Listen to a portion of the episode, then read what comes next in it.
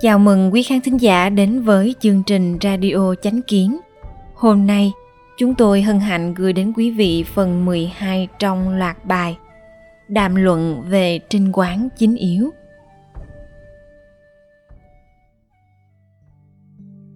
Đoạn 2 trong trinh quán chính yếu, bàn về luận điểm thế nào là minh quân.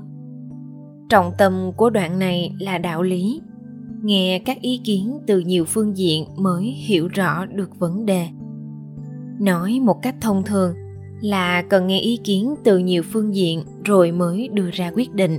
Không nên nghe ý kiến một chiều đã tin ngay đoạn này khiến chúng ta liên tưởng đến đạo trung dung mà khổng tử dạy. Hàm nghĩa chính của trung dung chính là quả dò bất cập. Có nghĩa là thái quá cũng như bất cập, cũng có nghĩa là không được đi đến cực đoan. Đối nghịch với trung dung là đạo của kẻ tiểu nhân tức sẽ đi sang cực đoan, đi đến cùng đường mạc lộ đạo trung dung được khổng tử coi là cảnh giới tối cao của nhân đức. Thực chất chính là thể hiện đạo lý âm dương cân bằng của đạo gia nơi thế gian. Tuy nhiên trung dung cũng là điều con người khó làm được nhất, dễ lầm lạc nhất. Vì lẽ đó mà dễ dàng đi sang cực đoan, đánh mất trí tuệ, khiến cho bản thân không thể đưa ra quyết định sáng suốt nhà hán học người nhật bản masahiro yasuka khi nghiên cứu về lịch sử triều tống đã chỉ ra rằng triều đại nhà tống quá chú trọng văn, còn võ thì lại xem nhẹ, chỉ nghe các ý kiến của các văn nhân, dẫn đến chính đàn ngập tràn những lý luận sáo rỗng của giới văn nhân. Các học phái đảng phái tranh luận không ngớt, khiến cho việc triều chính bị sai lệch thời tống nhân tông có vẻ hòa bình và phồn vinh, nhưng thực chất đã đi đến đường cùng. Hiện tượng mà masahiro yasuka nói đến xuất phát từ quá khoan dung, trong khi chính nghĩa lại không đủ mạnh, khoan dung một cách vô nguyên tắc, dung túng cho kẻ xấu cương nhu không hài hòa, khiến cho quốc gia đi đến cùng đường phải chịu khuất nhục điều này hoàn toàn trái ngược với cách làm của đường thái tông. Văn võ tương xứng, cương nhu cân bằng. Để tìm lời giải cho câu hỏi, thế nào là minh quân? Trước tiên chúng ta hãy đọc nguyên đoạn văn thứ hai của trình quán chính yếu. Năm trinh quán thứ hai, đường thái tông hỏi đại thần ngụy trưng thế nào là minh quân và hôn quân. Ngụy trưng đáp.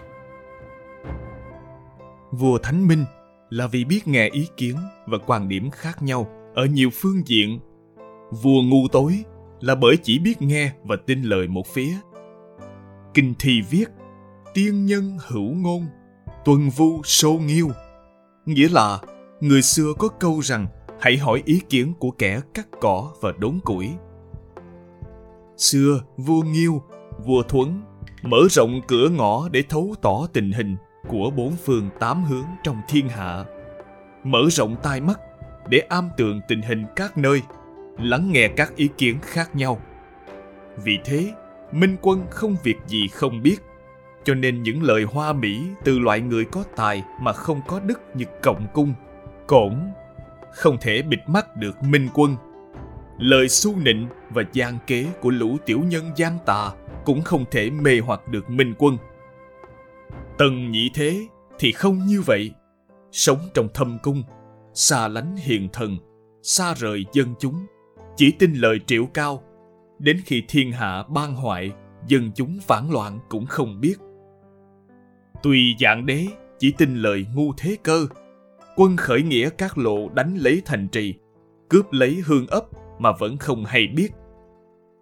Bởi thế, vua mà biết chắc lọc, lắng nghe, thu nạp rộng rãi các ý kiến của quần thần, tiếp thu kiến nghị của bề tôi, thì đại thần dù quyền thế cao đến mấy, cũng không thể che giấu tình hình bên dưới. Bịt mắt vua, một tay che trời mà tiếng kêu của bá tánh ắt có thể tới tai vua. Thái Tông rất tán thành ý kiến của Ngụy Trưng. Luận giải của Ngụy Trừng rất rõ ràng. Ông muốn Thái Tông biết lắng nghe nhiều ý kiến khác nhau. Nghe nhiều rồi sẽ tự hiểu rõ, chỉ nghe một chiều sẽ phiến diện. Tiếp đó, ông đưa ra các tấm gương tích cực trong lịch sử về hai vị hoàng đế thánh minh là vua Nghiêu và vua Thuấn. Sau đó lại đưa ra các tấm gương xấu trong lịch sử là triều tần và triều tùy để chứng minh. Đây chính là tác dụng chủ yếu của việc người xưa đọc sử sách, có thể từ đó mà rút ra các lời giáo huấn tinh thâm. Đối với một vị đế vương, thì những kinh nghiệm và lời giáo huấn về việc trị quốc tiếp thu được qua việc đọc sách lại càng quan trọng hơn bởi điều đó liên quan đến vận mệnh của toàn thể quốc gia và dân chúng lời của ngụy trưng không những để vua thái tông hiểu được tình hình của người dân, tình hình của quốc gia, từ đó không bị gian thần che mắt, bịt tai, mà còn phù hợp với đạo lý trung dung. Đạo làm quân vương giảng về đức. Cái đạo lý về đức này ở đoạn đầu tiên đã khẳng định rằng đường thái tông phải nhân ái với bá tánh. Bất cứ việc gì cũng phải nghĩ đến bá tánh trước tiên. Đã là một vị quân vương thì bảo vệ và chăm lo tốt cho người dân của mình là trách nhiệm số một, cũng là nền tảng của những bậc đế vương trọng đức. Nhưng đoạn thứ hai lại nói với thái tông rằng, không chỉ cần nhân ái mà còn phải thánh minh.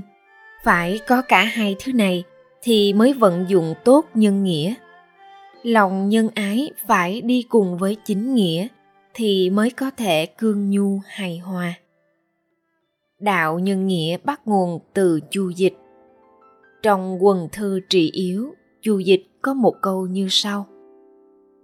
Tích giả thánh nhân chi tác dịch giả, tương dị thuần tính mệnh chi lý, thị dĩ lập thiên chi đạo viết âm giữ dương, lập đích chi đạo viết nhu giữ cương, lập nhân chi đạo viết nhân giữ nghĩa nghĩa là, ngày xưa thánh nhân sáng tạo ra chu dịch để phù hợp với tính chất của vạn vật và quy luật biến hóa của tự nhiên, nên đã sáng lập ra phương thức biểu đạt của trời, gọi là âm và dương.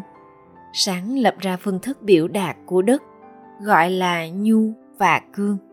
Sáng lập ra phương thức biểu đạt làm người, gọi là nhân và nghĩa có thể thấy, khổng tử cả đời giảng về nhân nghĩa. Chính là giảng về đạo lý âm dương cân bằng mà thánh hoàng phục hy truyền lại. Sau đó lại được chu văn vương phát triển thành chu dịch. Đó là đạo lý cương nhu tương hỗ thể hiện ở con người. Nhưng pháp địa địa pháp thiên, nghĩa là người thuận theo đất đất thuận theo trời của lão tử giảng lại càng minh triết hơn. Con người học theo đạo lý cương nhu tương hộ của đất đất học theo đạo của trời về âm dương cân bằng. Đây chính là nói rằng, đạo trung dung của khổng tử xuất phát từ nhân đức, nhưng nhân cần phải có nghĩa mới không đi sang cực đoan. Nghe và tin một chiều chắc chắn sẽ mất cân bằng nhưng chủ yếu thể hiện ở mặt nhu hòa và khoáng đạt. Còn nghĩa lại thể hiện sự cương chính, uy nghiêm, không nặng tình cảm. Cho nên, chương mở đầu, học nhi đệ nhất. Luận ngữ của khổng tử đã nhắc nhở những nho sinh đời sau rằng, tính cần ư nghĩa, ngôn khả phục giả. Nghĩa là, tính gần với nghĩa thì lời hứa có thể thực hiện được chữ tính tuy là thể hiện của nhân đức, nhưng tất phải phù hợp với nghĩa lý thì mới có thể tin cậy được. Những đạo lý này đã được viết rất rõ trong chương mở đầu của luận ngữ. Đáng tiếc thời nhà tống có không ít các học giả đã dần dần lệch khỏi những lời dạy bảo của khổng tử. Đưa ra các loại lý thuyết suông cũng giống như nền giáo dục ngày nay các loại lý thuyết và danh từ mới không ngừng xuất hiện. Chỉ chú trọng nghiên cứu học thuật mà quên dùng đạo lý nhân nghĩa để đối chiếu với hành vi của bản thân.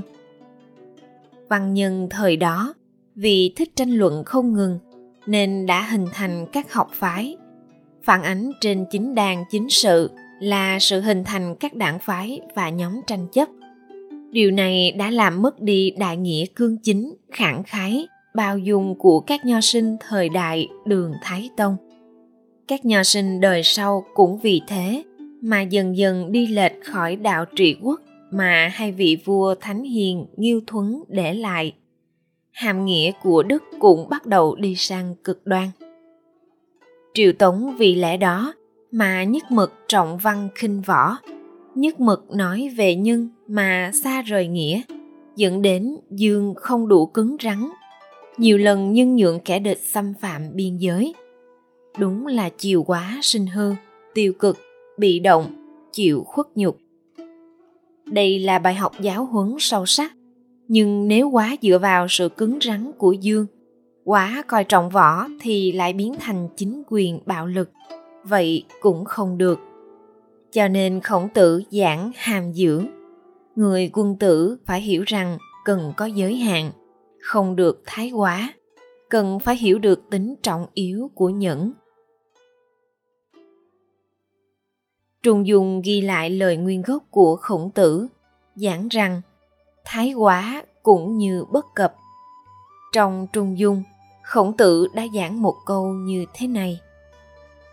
Trung dung kỳ chí hỷ hồ, dương tiện năng cửu hỷ, nghĩa là đạo trung dung là triết lý tối cao của nhân sinh.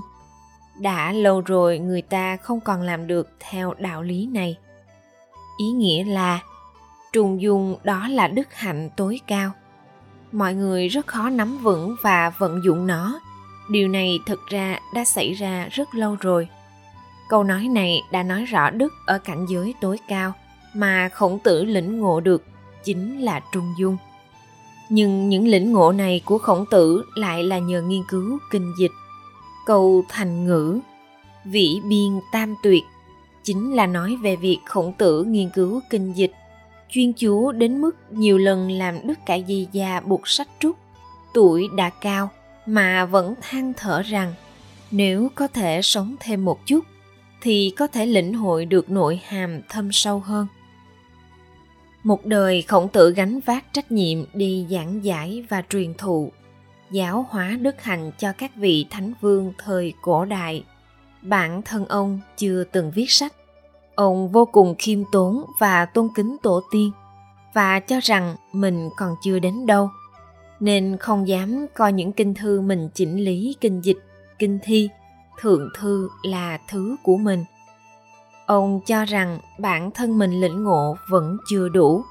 Cũng chính là chỉ dạy các đệ tử đời sau rằng những học vấn học được từ thời tam hoàng ngũ đế của nhà hạ thương chu thì nhất thiết không được đem ra thành lập môn phái riêng, sáng tạo ra cái mới để rồi đi đến cùng đường. Một số hiện tượng giáo điều, cổ hủ xuất hiện trong những nho sinh đời sau chính là hậu quả của việc đi lệch khỏi những lời của khổng tử chỉ dạy. Những hiện tượng xấu này ngày nay đã bị lợi dụng để bóp méo và công kích giáo dục truyền thống. Mọi người đều không xem ngọn nguồn nên không biết sự thật của các kinh sách cổ.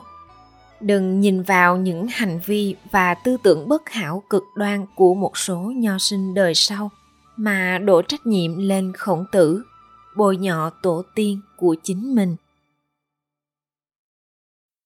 Trong trung dung, khổng tử còn nói một câu thể hiện rất rõ ràng đạo lý quá do bất cập. Đạo chi bất hành giả, ngã tri chi hỷ. Tri giả quá chi, ngu giả bất cập giả. Đạo chi bất minh giả, ngã tri chi hỷ. Hiền giả quá chi bất tiếu giả, bất cập, giả. Nghĩa là, đạo không thực hành được thì ta đã biết rồi. Ấy là do người trí thì thái quá, kẻ ngu tối thì không theo kịp. Đạo chẳng được người đời hiểu rõ thì ta cũng biết rồi. Ấy là do người tài cán thì thái quá, kẻ tầm thường thì lại không theo kịp.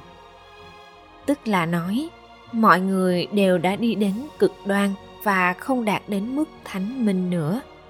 Người ta tưởng rằng trung dung là do tự tư viết. Kỳ thực, phần lớn những điều được ghi chép trong đó đều là lời của khổng tử, đều là những điều khổng tử truyền dạy. Hiểu cách vận dụng đạo lý này thì có thể bất bại ngay cả dùng vào việc quản lý gia đình cũng sẽ rất trí tuệ sáng suốt con cháu của chúng ta cũng sẽ không vì được nuông chiều quá mà trở thành hư hỏng